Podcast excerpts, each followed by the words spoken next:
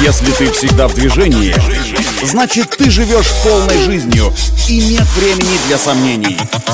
Лови свет! Свежие новости из мира моторов и автодорог. Программа «Ксенон». Только вперед! Это автоновости для тех, кто всегда в движении. С вами Александр Барский. Стартуем.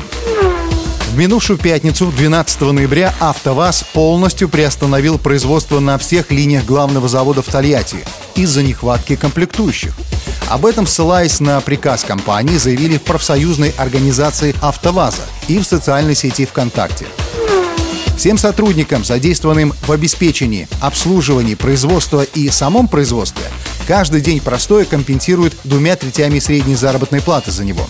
А тем, кто сделает прививку от COVID-19 первым или вторым компонентом любой вакцины, время вакцинации в этот день компенсирует в размере разницы между средней заработной платой и оплатой времени простоя.